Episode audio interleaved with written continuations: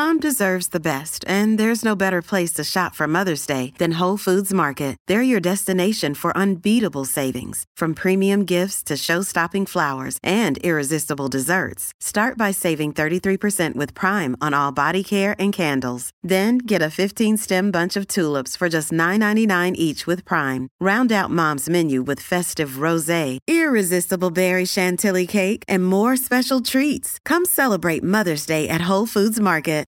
This episode is brought to you by Saks.com. At Saks.com, it's easy to find your new vibe. Dive into the Western trend with gold cowboy boots from Staud, or go full 90s throwback with platforms from Prada. You can shop for everything on your agenda, whether it's a breezy Zimmermann dress for a garden party or a bright Chloe blazer for brunch. Find inspiration for your new vibe every day at Saks.com. Look, Bumble knows you're exhausted by dating. All the must not take yourself too seriously and 6 1 since that matters. And what do I even say other than hey? well, that's why they're introducing an all new Bumble with exciting features to make compatibility easier, starting the chat better, and dating safer. They've changed, so you don't have to. Download the new Bumble now. Welcome to the New Books Network.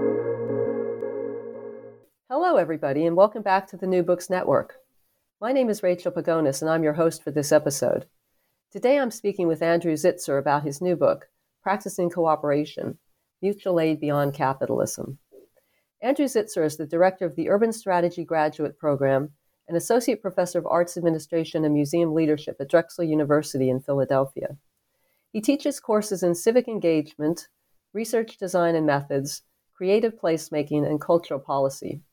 Andrew's research focuses on cooperative social and economic practices, as well as the role of arts in community and economic development.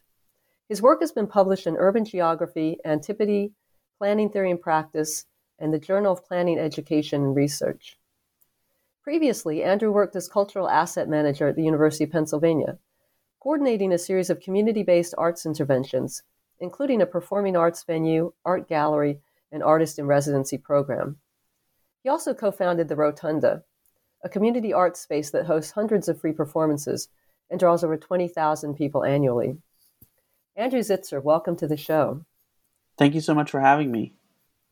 Well, it's a pleasure. And first, would you tell us something about your background and how you became interested in the practice of cooperation?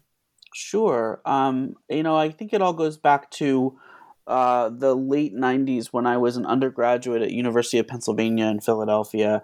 Um, I was interested in music and art and culture, and I was studying the humanities. And um, I was given the opportunity to think through a project that some students had started before me to put together a jazz club um, at the intersection between Penn's campus and the West Philadelphia community. Um, and based on the reading and the training and the thinking that I had been doing up to that point, I realized that a jazz club wouldn't be um, an effective intervention to build community at that intersection. But what instead we needed was uh, a community arts center that was open to all comers and all genres of music and art. And so I came up with my own proposal for what ultimately became the Rotunda, which was a community gathering place for the promotion of arts and culture. Um, and to my great surprise, the administration of the university gave me a budget to try this idea out in one of their vacant buildings, an old Christian Science church that had been sold to the university a few years prior. Uh, and so I started uh, programming the Rotunda with community arts events in collaboration with community residents from West Philadelphia and beyond, um, and found that I was Im- involved in the work of building community and building uh, sort of a, a, cooperative mindset around um, arts and culture, but as a as a tool of urban planning, you know. And so um, over the years that followed, I became more and more interested in the intersection between arts, culture, cooperation, and urban development. Eventually, earning a master's degree and a PhD in urban planning.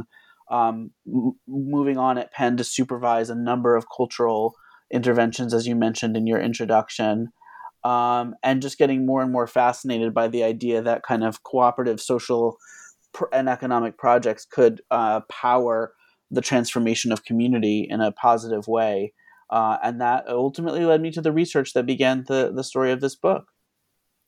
So, you followed your passion, it sounds like. And I, I want to get into that a bit later.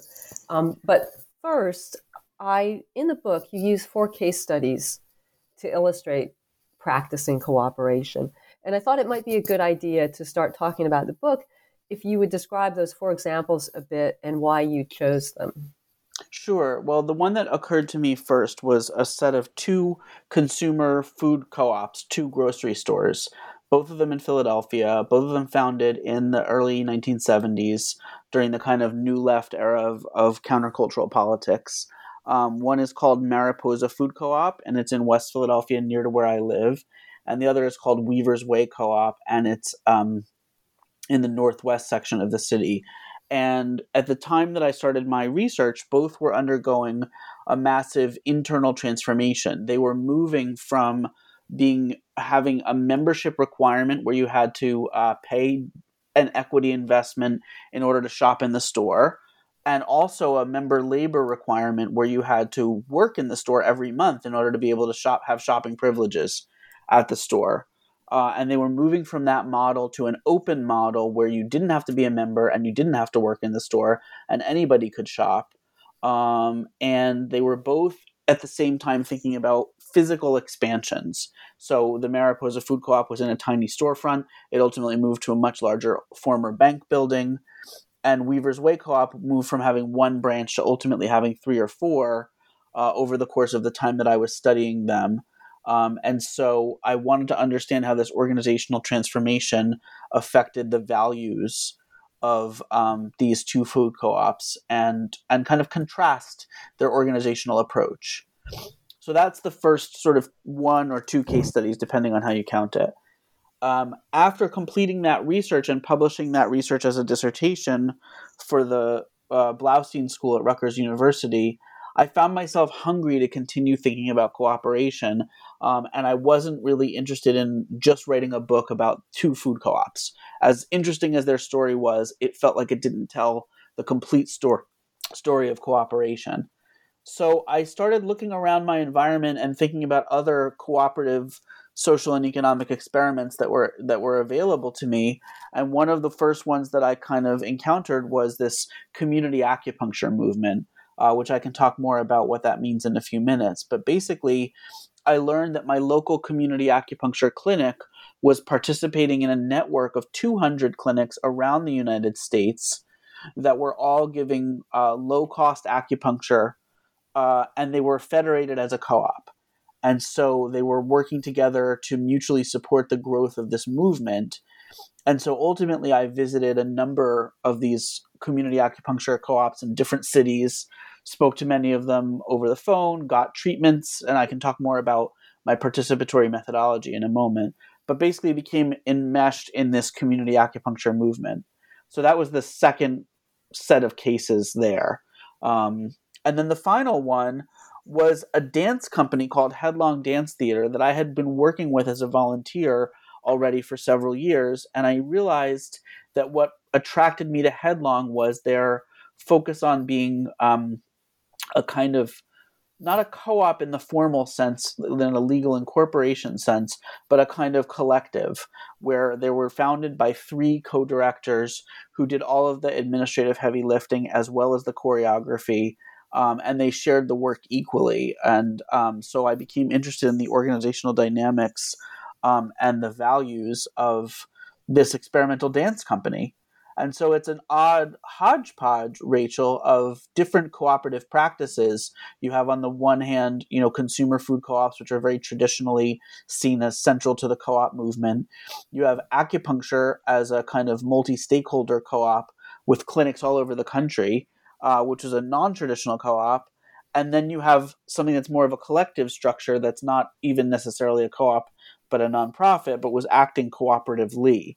And so, with armed with these sets of cases, I felt like I could sort of theorize about cooperation and make a more expansive statement about the practice of cooperation uh, as it values uh, as it is valued in our society. So those are the cases.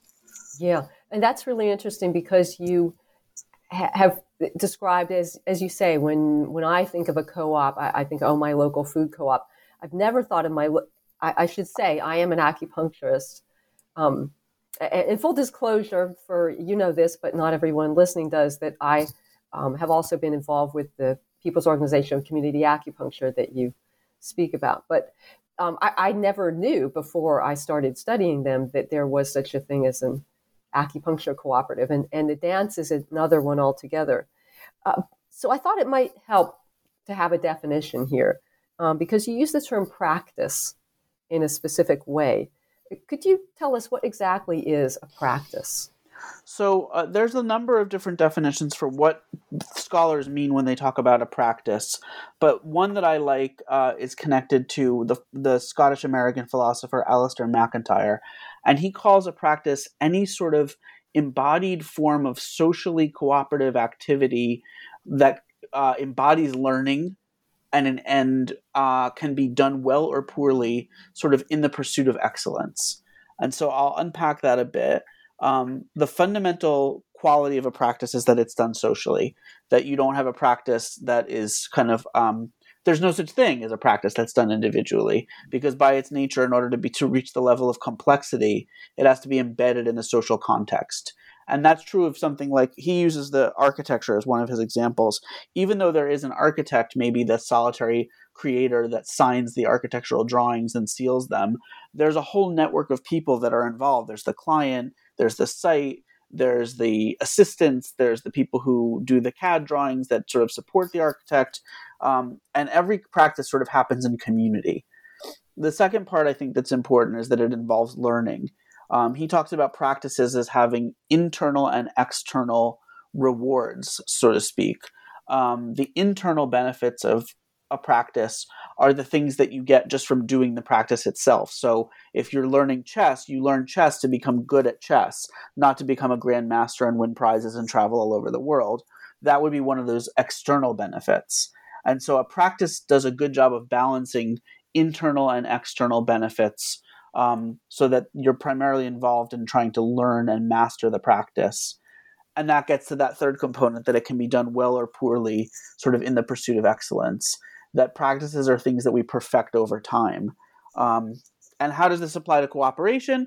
Well, to me, um, cooperation is a fundamentally social activity, of course, it's definitionally social, but also that um, it can be done well or poorly. And we see that when um, co-ops can be exclusive and push people out, or they don't f- succeed financially, or any number of other failures in the system. Um, and they're always in the pursuit of excellence and virtue in the sense of kind of an ethical praxis to try to um, enhance social and economic life. And that's what attracted me to my cases. I, I saw that in each of them, that they were embodying a practice that was trying to kind of bring light and life to what can be a very um, unpleasant capitalist neoliberal kind of system. So, just to be clear, can I throw a, a, few examples at you and ask you, is this a practice? We can try. Let's do it. So, would medicine be a practice? I think so. And there's a, a really good book that I, I have on my shelf that I'm forgetting the name of at the moment, but it talks about the kind of um, the ongoing perfection of medicine as an art and certainly in the in the example of community acupuncture it's an it's a model that's ever revising and ever looking for the most effective way to um, to embody the values of health and justice and equity in in the pursuit of um, of health. So yes i think medicine is a practice. What about baseball so it's that's an interesting one. I, I, mean, you know, he talks about MacIntyre talks about um, the difference between sort of like bricklaying and architecture as bricklaying is sort of too simplistic to be a practice, mm. but architecture as a sort of like cooperative, complex, sustained activity is probably a practice. And so maybe you might say that an individual baseball game is not a practice, but that the kind of like evolution of baseball as a field. Um, and my son, who's 11 years old, tells me lots about the evolution of baseball as a field, um, might be considered sort of a practice at a, at a meta level. Okay, and one more. What about Buddhist meditation because, you know, people who are practicing Zen Buddhists will talk about their practice all the time. Mm-hmm. And in Buddhism, Sangha, which is the community. So, would would uh, let's say would would Zen Buddhism be a practice? Yeah, I think again, um, it, maybe it I should be... say zazen, the the meditative part. Right, right, exactly. Yeah. yeah. no, I would say that it it makes sense to consider it a practice. Certainly, when you consider the communities of interest and the communities of um, participation that in here in any different school of thought, and maybe it's not like the actual meditation itself that's the practice, but it's the sort of like the large scale meta praxis of um, the communities that form and the practices that they undertake um, individually and collectively in the pursuit of enlightenment or in the pursuit of quieting the mind. So yeah, that's an interesting example. I think you've come up with a few that that are uh, in different ways practices. Okay, good. So we're getting, I'm getting anyway, a better handle on what a practice is. Um, I want to continue with the theme of definitions, uh, bodies, because you talk about bodies. In fact, you have a chapter, chapter three, practices of the body. Uh, and in this chapter, literally, you have pictures of a body that the dancers used to describe headlong at the dance troupe. So that's one example of a body. But what do you mean when you speak about the importance of the body uh, as a I, I, don't know as a an entity or a um, anyway the body to cooperative practice yeah i would call the body kind of site of cooperative practice and i know mm. it kind of sounds um, counterintuitive because bodies are the things that delimit us and individuate us from others. Um, but what we learn, and Alasdair MacIntyre has a book called Dependent Rational Animals, where he talks a lot about this idea of our, and, and many, obviously, the care scholars like Joan Tronto and other um, uh, feminist scholars have certainly done a lot of thinking about um, the importance of the body to moving society and social reproduction forward. But even though the body is an individual entity, we're constantly sort of being porous with our bodies in the sense that we care for one another's body, we restore one another's body, we support one another's body, and we engage in reciprocal relationships of care that kind of um, undergird the way society functions. Like right now, um, my in laws have a home health care aide who's taking care of my elderly father in law several hours a day, and she's engaging very intimately with his body in a kind of cooperative gesture to help sustain his health and well-being. Um, and so it was an insight that that came to me when I was studying cooperation that if you're not oriented towards how to cooperate from within your own body, um, you're not ready to prepare to be in relation to other bodies and to other cooperators. Um, and so that ended up invoking ideas of emotion, ideas of vulnerability, ideas of mutual independence or interdependence, um, and ideas of what uh, George Herbert Mead calls a social self, a self that is not individual and rationalistic um, and kind of uh, atomized and separated from everybody else, but instead collective and formed in its own identity by its relation to other people. And so I really wanted to strongly start my analysis of cooperation by locating it in individual bodies working in collective projects. Hmm. So it sounds to me like there's an emphasis on the actual physical labor, if I can say that, that takes place. And certainly the examples you give in, in a grocery store, there's a lot of physical labor. You have to be present, you have to carry things around. In acupuncture, of course, uh, you're working on someone's body, and the dance troupe, certainly, we can see how they are, are physical. But, but you also mentioned emotions. So is it entirely about the body? Is it also about the body, mind, spirit? Yeah, no, I think you've hit it correctly there. I think the body is not um, just a physical entity, but the body is in a nexus of the seat of emotion, the seat of imagination, the seat of um, deep concern for well being. Um, and in all of those cases that you just mentioned, bodies, I say in the book, bodies are always on the line when it comes to cooperation. Um, I think that there's a, a, a real care that needs to be taken with the physical health and well-being of each body in cooperation because if you overstep the sort of boundary of um, of health or of um, uh, embodied emotion, then there can be a real harm done. And I talk about this in the chapter on Headlong, where I talk about how they were asked to do repetitive uh, dance moves and uh, techniques and also emotional labor that was harmful to them in some of the headlong dance pieces that were a reflection of the angst that was going on amidst the creators and choreographers and they were sort of putting the the harm, if you will, onto the physical bodies of the dancers. Um, and in order to effectively cooperate and create the dances that they were hoping to see, they needed to attend more carefully to both the physical and sort of spiritual needs um, of the dancers. But I very much see those physical and spiritual needs as a process that happens in tandem and not in isolation from one another.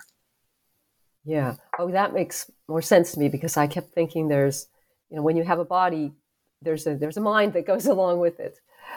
Uh, so um, maybe this would be a good time to sort of talk about something else you raised, which is the uh, the, the danger of exclusion or exclusivity that can take place, even within a very progressive, liberal kind of cooperative practice, and how um, what the relationship of the body is to that. Great. That's a great question, Rachel. And yeah, that was a major concern for me. And I think I spend a fair amount of time in the book talking about something that I call the paradox of exclusivity. And what I mean by that is that in order for a co op to succeed, it needs to draw a boundary around itself. There needs to be a sense of membership and fellow feeling that allows you to feel like, yes, this is my co op. I'm part of this cooperative practice and I um, am loyal to it. But if that boundary is drawn in such a way that it's exclusive in a negative sense, whether it's through excluding people on the basis of race, class, age, ability, gender, uh, etc., then that's obviously a pernicious boundary, and that creates a kind of exclusivity that's really dangerous. Um, and especially, I would say, in progressive and left leaning um, cooperatives, there's a real risk that um, we establish a sense of norms or a sense of practices that are um, well meaning but exclusive. So, the way I could point to this most directly is in the food co ops I studied, um, high priced organic and local and artisanal food. Um, is something that is is assumed by a lot of liberals to be a good in and of itself, regardless of either the price that it costs or the um, cultural norms that it invokes around whether or not people are familiar with those kinds of foods, um, feel comfortable eating them, prioritize whether something is organic or local, um, and ends up basically through the through the mechanism of price and also through the mechanism of culture, leading to a signal to the customer that this store is not for you. And so um, on the one hand, you want to draw a boundary around a co op saying, come be a member, participate in this co op, uh, shop at this store, and don't shop at Trader Joe's or Whole Foods because we need to recycle these, these dollars within our community and within our co op. But on the other hand, you have um, you know food that's prohibitively expensive, and if somebody comes in the door asking for Cheerios or soda pop, they might get the side eye and are told, you know, we don't have that kind of junk food here. And there's nothing in the cooperative model in its original sense that says that the food has to be organic or that the food has to be artisanal and expensive. Um, and unfortunately, I think we do a poor job of um, meeting the needs of a multicultural society when we limit the availability of our food on our shelves to things that are only of uh, interest and availability to people who are upper middle class and have like a heightened sensibility around um, organic and local and artisanal food. Hmm. So, what does a food co op do to combat that tendency? Well, there's a number of things that co ops do, and, and we're lucky because the cooperative movement is undergirded by a set of seven principles that go back to the founding of the the movement in the in the uh, in the Eurocentric contests, the um, the 1895 kind of cooperative principles that have been revised again and again give a lot of guidance. Um, and one of the cooperative principles is education. So first of all, letting people know why things are the way they are. The second is democratic member. Well, they're not in this order, but the second I want to mention is democratic member control, which means that you really want to encourage members and and shoppers to, to determine what's on the shelves um, and have a robustly participatory culture where it's not a few people making decisions in a hierarchical sense about what the co-op wants to be, um, but but a, a, a, broadly and robustly um, participatory culture that kind of thinks through together what kind of products we want to have on the shelves or what kind of practices we want to embody uh, in our co-op. And then third, the the the principle I want to highlight is called concern for the community that the people beyond just the immediate membership, especially in these open co ops that don't require you to be a member to shop, um, should really be thinking about what are the people, we need to ask the people in our community what they want to eat, what they want to participate in, and what they want to embody. Um, and so in my co op, which uh, is Mariposa Food Co op, where I still shop, I noticed yesterday when I was shopping there that they had um, Smucker's peanut butter on the shelf and I had never seen that before. Mm. And I was so excited. You may not be familiar with the brand depending on where you live, but um, it's just a conventional peanut butter brand. It was the like low sugar variety that they sell, the natural variety. But I thought, you know, having a brand name that people recognize for this multicultural community where the co op sits can be a real beacon to people who are shopping there that, yes, like you can get name brand conventional um, hopefully ethically produced, but at least things that people are comfortable with in their foodways. Um, and maybe that was there because of a of a customer or a member request. And so the co-op should remain open and participatory in that manner to um, to not draw a boundary that is exclusive and pernicious. This episode is brought to you by Saks.com. At Saks.com, it's easy to find your new vibe. Dive into the Western trend with gold cowboy boots from Staud, or go full 90s throwback with platforms from Prada. You can shop for everything on your agenda, whether it's a breezy Zimmermann dress for a garden party or a bright Chloe blazer for brunch. Find inspiration for your new vibe every day at Saks.com.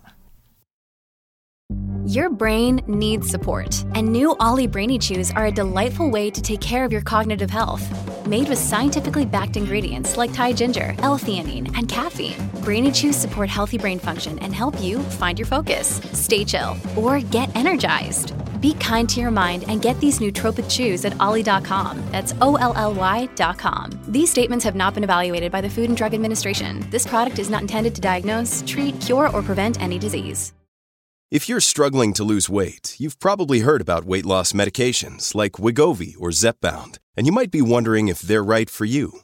Meet PlushCare, a leading telehealth provider with doctors who are there for you day and night to partner with you in your weight loss journey. If you qualify, they can safely prescribe you medication from the comfort of your own home. To get started, visit plushcare.com slash weight loss. That's plushcare.com slash weight loss. Plushcare.com slash weight loss. It sounds like it would be important, especially given the democratically controlled process, that that they would have a um, a diverse membership, because otherwise you may have a democratically dis- decided, um, you know, stocking the shelves. But if everybody is is sort of homogeneous within that membership, yeah, and all those things. A lot of diversity. That's exactly right, and a lot of the co-ops that struggle with that um, really don't understand why they don't attract a more diverse membership.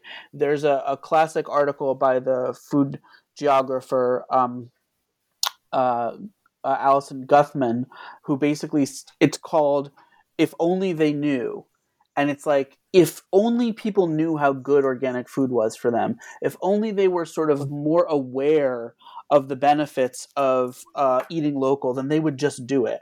And she pushes back on that logic and says, you know, it's it's not for you to tell other people how to eat and how to live. It's for you to meet them in a democratic community and kind of co-deliberate on what the good life looks like. And this goes back to MacIntyre and the notion of practices that in order to sustain a robust cooperative practice, you need to have a kind of participatory culture that's diverse and, and interactive. And in a lot of these co-ops, that requires outreach um, and um, communication that is is bigger than just kind of reaching out to the people who look like you or the people who you are friends. And Rachel, in the context of acupuncture, I think you'll appreciate that. Um, in the book, I was told by acupuncturists that they were trained to treat people that looked like them. that the patients mm. they would attract would be the people who were fit, healthy, often white, maybe female, um, upper middle class, and that they should seek out those patients in their network so that they could have a robust pool of patients. And the People's Organization of Community Acupuncture, which is one of my cases, turns that on its head and is looking for anybody and everybody to come through the doors of these acupuncture clinics. Um, and they do that through advertising a sliding scale. They do that through treating people in groups so that it feels less isolated. They do that in terms of like not criticizing people's health choices when people come in who may be obese or who may be smokers, um, but really limiting the conversation to what can I help you with with acupuncture and how can I make you your life and your health a little better. Um, and so I think in the case of POCA, they're working really hard to kind of diversify the membership, not just uh, patients as members of the co-op, but patients as um, as represented in the clinics. And I see a tremendous diversity in my local POCA clinics that I don't see when I go to a private acupuncture clinic. Hmm. I'm, I'm glad you brought up POCA because my mind was going there when you were talking about uh, the kinds of foods that people might um, you know, there this sort of liberal idea that yes, organic food is um, is the best, organic vegetables, et cetera. And I, I know that POCA uh, makes it a very strong point to not give lifestyle advice to their patients, which is in contrast to what uh, mainstream acupuncture does. And that raises for me another uh, point I wanted to raise with you about POCA, which is that, and this is um, unlike the food co ops and Headlong, POCA's practice, I might even say POCA's existence, is very much defined in opposition to what we call, call mainstream North American acupuncture. Uh, would you agree with that?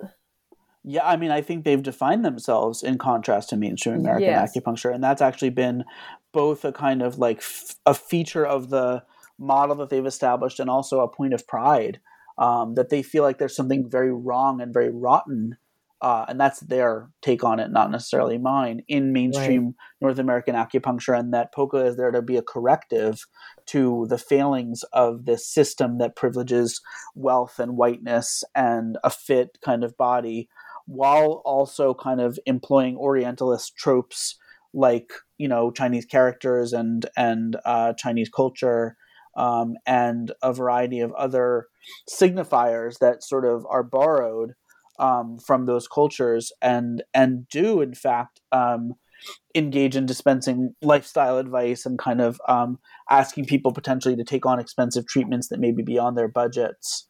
Um, and POCA very much sees itself as a no nonsense, cut to the chase, make it affordable, and make it a movement kind of ethos that's very different from conventional acupuncture in the US and beyond. Yeah, and I know you also spoke to conventional acupuncturists in their one on one sort of clinics. So, uh, my next question on POCA is what, what effect do you think that POCA defining itself so oppositionally uh, to conventional acupuncture, what do you fe- what effect do you think that has on their potential to um, successfully continue as a cooperative organization? Well, I think it goes back to this idea of exclusivity and drawing a boundary. I think by saying we're not just um, we're not just acupuncturists who offer low cost acupuncture in a group setting, but we're a movement. And we believe in values of anti racism, anti capitalism, um, social justice, and more, helps them at least you know, I know they've struggled during the pandemic as as as many small businesses have, but at least in the notion of pres- preserving the sense of movement or the sense of activism, it gives people a reason to stay POCA clinics as opposed to joining up with a kind of private acupuncture model where they might still give, you know, POCA doesn't have a monopoly on low cost group treatment, especially now when other uh, private acupuncture uh, actors are sort of like borrowing or stealing the POCA model of community acupuncture. So, what makes POCA successful as a movement, I think, is in defining itself not necessarily oppositionally, but in favor of these values mm. that appeal to a more democratic uh, ethos for acupuncture. And it's all bodies are welcome, and it's Black Lives Matter, and it's um, you know we are there to serve a community that is underserved by not just the private acupuncture movement, but by conventional healthcare itself. And so I don't think it's necessarily about for their for their sense of self definition only being um, anti something, but being very much pro the values that they embody and sticking with that. And I think that to the extent that the organization can continue to promote those values and promote membership and promote patronizing the clinics as much as possible, um, I think they'll continue to be successful. Um, yes, thanks for that answer. And so this makes me think again because you say you've had acupuncture treatments. You've worked, I think you worked as a member uh, worker at uh, your food co-op, and you served on the board of of Headlong. So it seems very clear to me reading your book that this work is dear to your heart. You were very invested in all of your case studies in one way or another. Um, and in chapter three, Back to Practices of the Body, you say, We are witnessing a moment of radical critique that opens toward future possibility. Mm. This critique itself constitutes utopian work! Exclamation points. Um, do you feel strong emotions about your work and what it reveals about the potential for, say, social transformation? Um, and, I, and follow up question, just quickly, is are you is are you engaging in what you call scholar activism? Yeah, I think yes to both of them, and I, and I hope so in the case of the second, the idea of being an activist scholar. But in terms of the passion that animates my inquiry, you know, I didn't choose to be a distanced observer towards any of these cases. I chose to be a kind of um, loving critic of each of the cases. I spent enough time working in the two food co-ops and serving on committees. I spent years on the board of uh, Headlong Dance Theater and I and I went to I think it was 14, uh, 14 clinics, whether they were private acupuncture clinics or Poca clinics, to get treatments and to talk in depth. You know, these interviews would last sometimes a couple of hours um, with each of these people, and so there were over hundred interviews that I undertook for the project overall. That's in the practice of co- or practicing cooperation, um, and I think that kind of commitment um, really was about helping me figure out my own values and figuring out my own political commitments. Um, and I think research at its best, you know, this is a kind of cliche, but it's always me search too. You know, you're always kind of finding yourself and locating yourself in uh, the problematic that you're studying. And I think it's it's disingenuous at best when researchers sort of try to have a distanced objectivity towards the phenomena that they're studying you know uh, why would they choose these phenomena to study? Why would they choose these research questions? Why would they choose these methods if they weren't personally at least to some extent invoked and invested in these questions? And rather than hiding that under a cloak of supposed objectivity i believe in sort of fully embracing not um, a lack of objectivity, but a kind of subjectivity where I am a, a, political subject, I am a moral subject, I am an embodied person in this work. And I hope that when people read it, they see that I was able to be critical and able to find the shortcomings or the challenges and opportunities that these cases face and that cooperation faces as a practice. But at the same time, put a stake in the ground for my political commitments that were, you know, valuable and valuable to my own self development.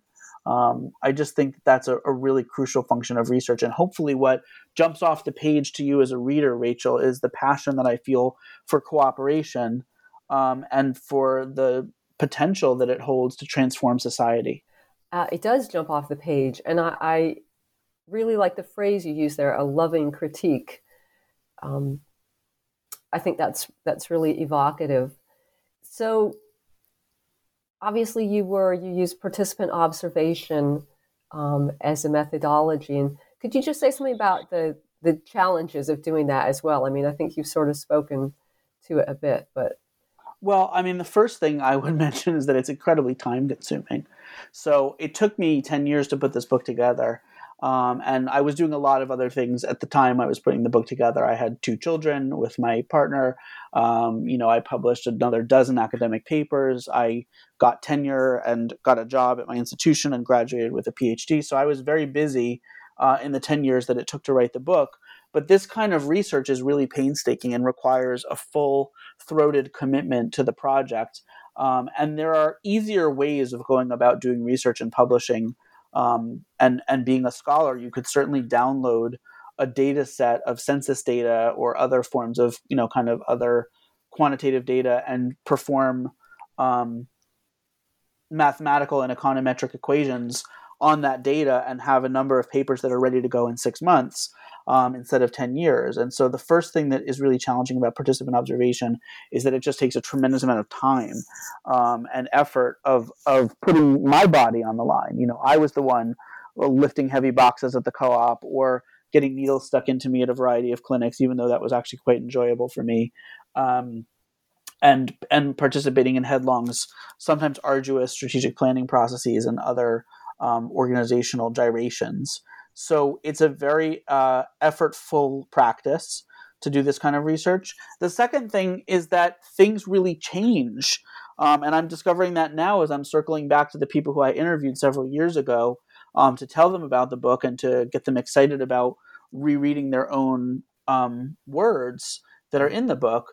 That life doesn't stop moving just because you stop participating in the experiment of the cooperation and doing research on it that um, the pandemic has had major effects on each of the cases and has been transformative for them and that just because my book ends on page you know 250 it doesn't mean that the story of these cooperative projects ends um, and sort of there's always that yearning or frustration on the part of the researcher that I didn't get to capture the full evolution, you know, until the end of time of these cases, that they're moving targets. Um, and uh, and the last thing that's really difficult about doing this kind of qualitative, participatory, activist scholar research is that you very much are on the line, and you're very vulnerable, I think, to critique by people who see this kind of research as illegitimate or politically compromised because they're thinking that you shouldn't get involved in the life of your research and you should just sort of take a distanced, objective uh, viewpoint. I'm less worried about that one. I feel like I have a strong defense of my methodology. But um, those are definitely three considerations that make this project particularly challenging over time. Yes. Well, I have to say, it certainly makes for reading a more interesting book when you have someone who was uh, involved because the, uh, the, the tales you, you tell really stories, uh, people's words and emotions, and um, and also uh, you know there's a narrative arc as it were, through, uh, for instance, Headlong Dance Theater, they had, or Headlong Dance Troupe, they had some really, um, it's a wrenching times emotionally, particularly for the principals, but also for the dancers who were involved. And as a reader, you you get drawn into that. So I think it's a really much more compelling way of of conveying your research to people. At least for me, it certainly was. Well, thank you for that. I mean, I found that to be the goal of the book was to embody the words and the stories and the emotions and the vulnerabilities of the people with whom I spent time. Um, and to the extent that the book honors that and honors them, I think it's hopefully that makes it a success. Yeah. So um, now I want to get actually to the title of your book. Uh, the subtitle is Mutual Aid Beyond Capitalism. And I have a question by what you mean by beyond capitalism because uh, you say in the book that some co ops are avowedly anti capitalist, others are liberal but comfortable with an expression of compassionate capitalism. So you also discussed the concept of capitalocentrism. Mm-hmm. Could you just explain to us what capitalocentrism is um, and it's important to your thesis and how that differs from capitalism?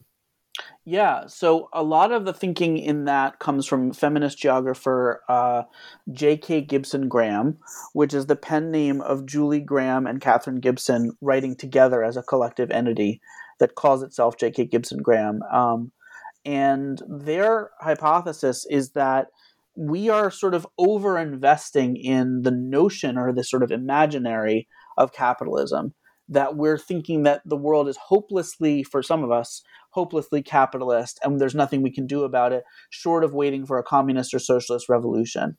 And they think that that kind of thinking is over over determined and what they call capitalocentric that it ignores the diversity of economic activity that takes place even within and beyond capitalism. And so when you look at the phenomena say of cooperatives and many other things like foraging or um, CSAs or babysitting collectives or any number of um, activities that take place within a nominally capitalist framework like we have in North America.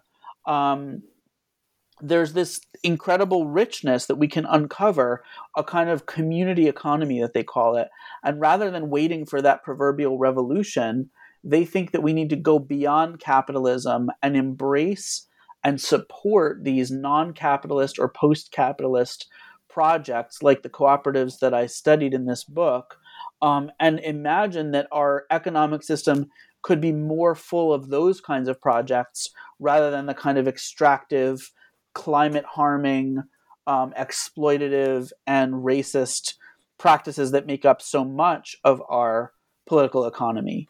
And so the goal of a of talking about mutual aid beyond capitalism is not to say capitalism doesn't exist and not to say that we're going beyond capitalism in the sense of a kind of communist revolution or some other revolution that overthrows capitalism, but that we look for the spaces of possibility and hope within a capitalist framework to start pushing the boundaries beyond our notion of what capitalism is so that we can transform our economy into a more community centered solidarity praxis.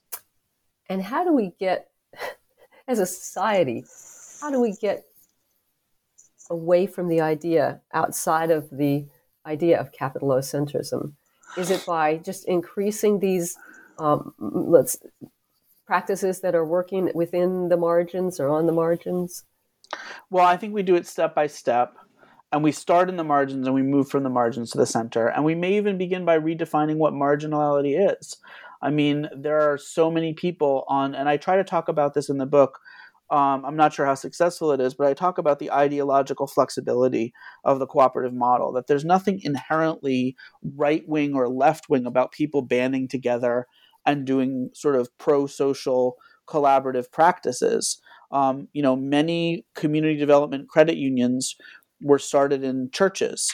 Um, you know, many of the whole West was electrified and brought broadband to by rural electrification co ops.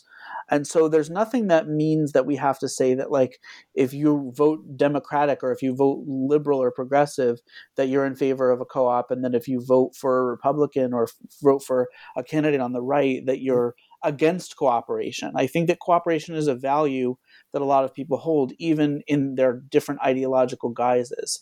And so, my hope for the practice of cooperation is that we can sort of do a better job, as I said, with those cooperative principles of engaging in more education, more popularization, more promulgation, and ultimately more democracy. And that's why the book ends on a chapter called The Practices of Democracy to make sure that our democracy is more robust and more um, thoroughgoing, we have to embrace the cooperative values that are at the, hor- uh, the heart of a lot of our practices and sort of move beyond the margin and move more centrally.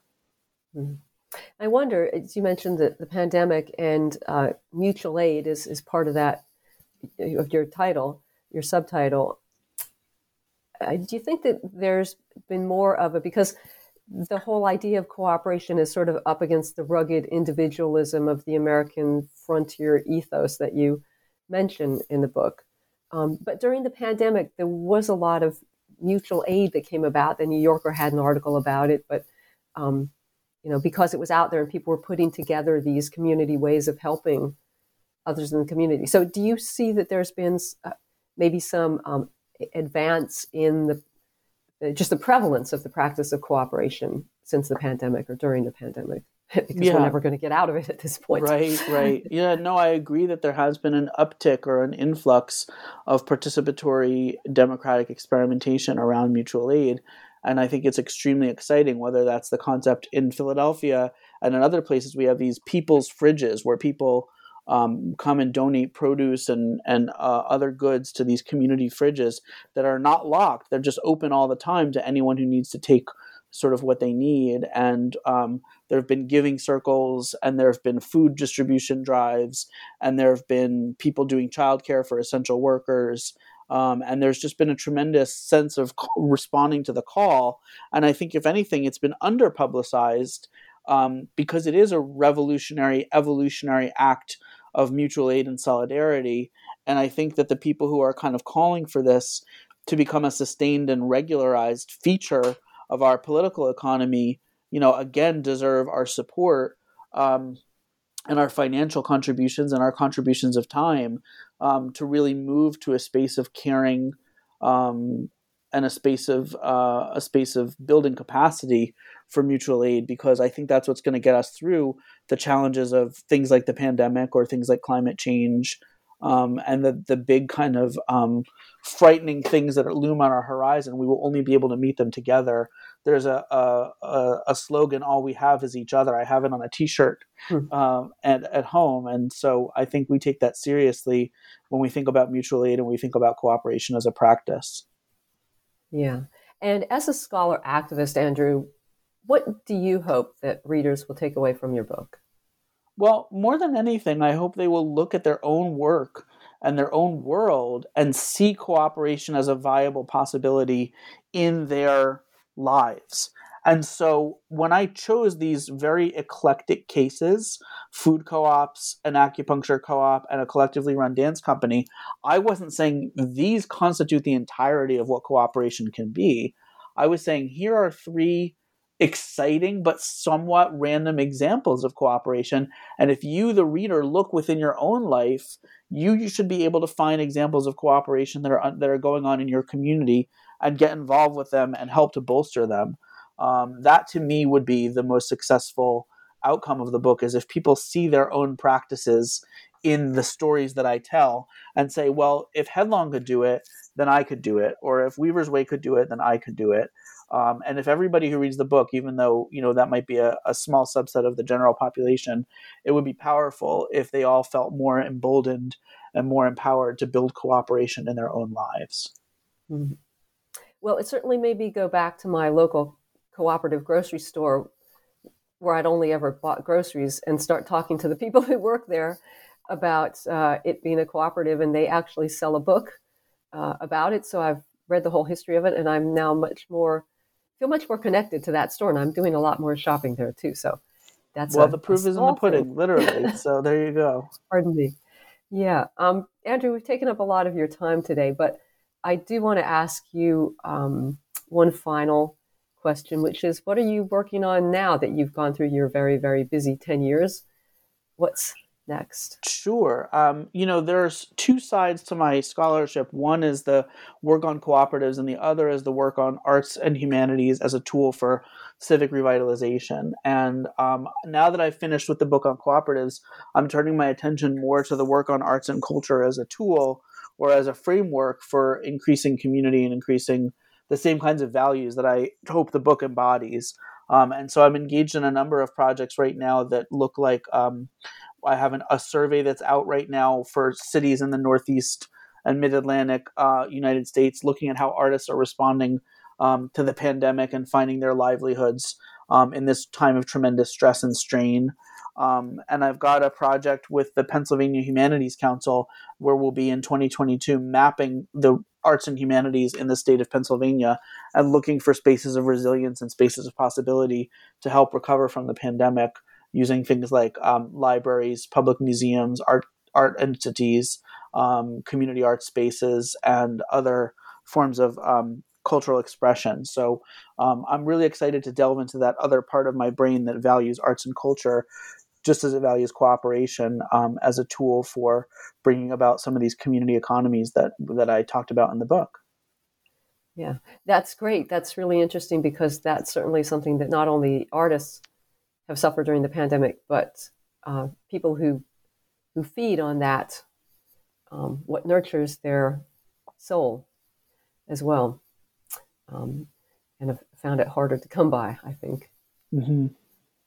So, um, Andrew, I really, really enjoyed reading your book. I strongly recommend it because uh, he tells a good tale, along with um, giving a very good theoretical foundation in what the practice of cooperation is um, and how it can be used to create, uh, let's say, a better and more just society. So, thank you so much uh, for speaking with us today, Andrew. It's been a real pleasure. Thank you so much, Rachel. It's been a pleasure.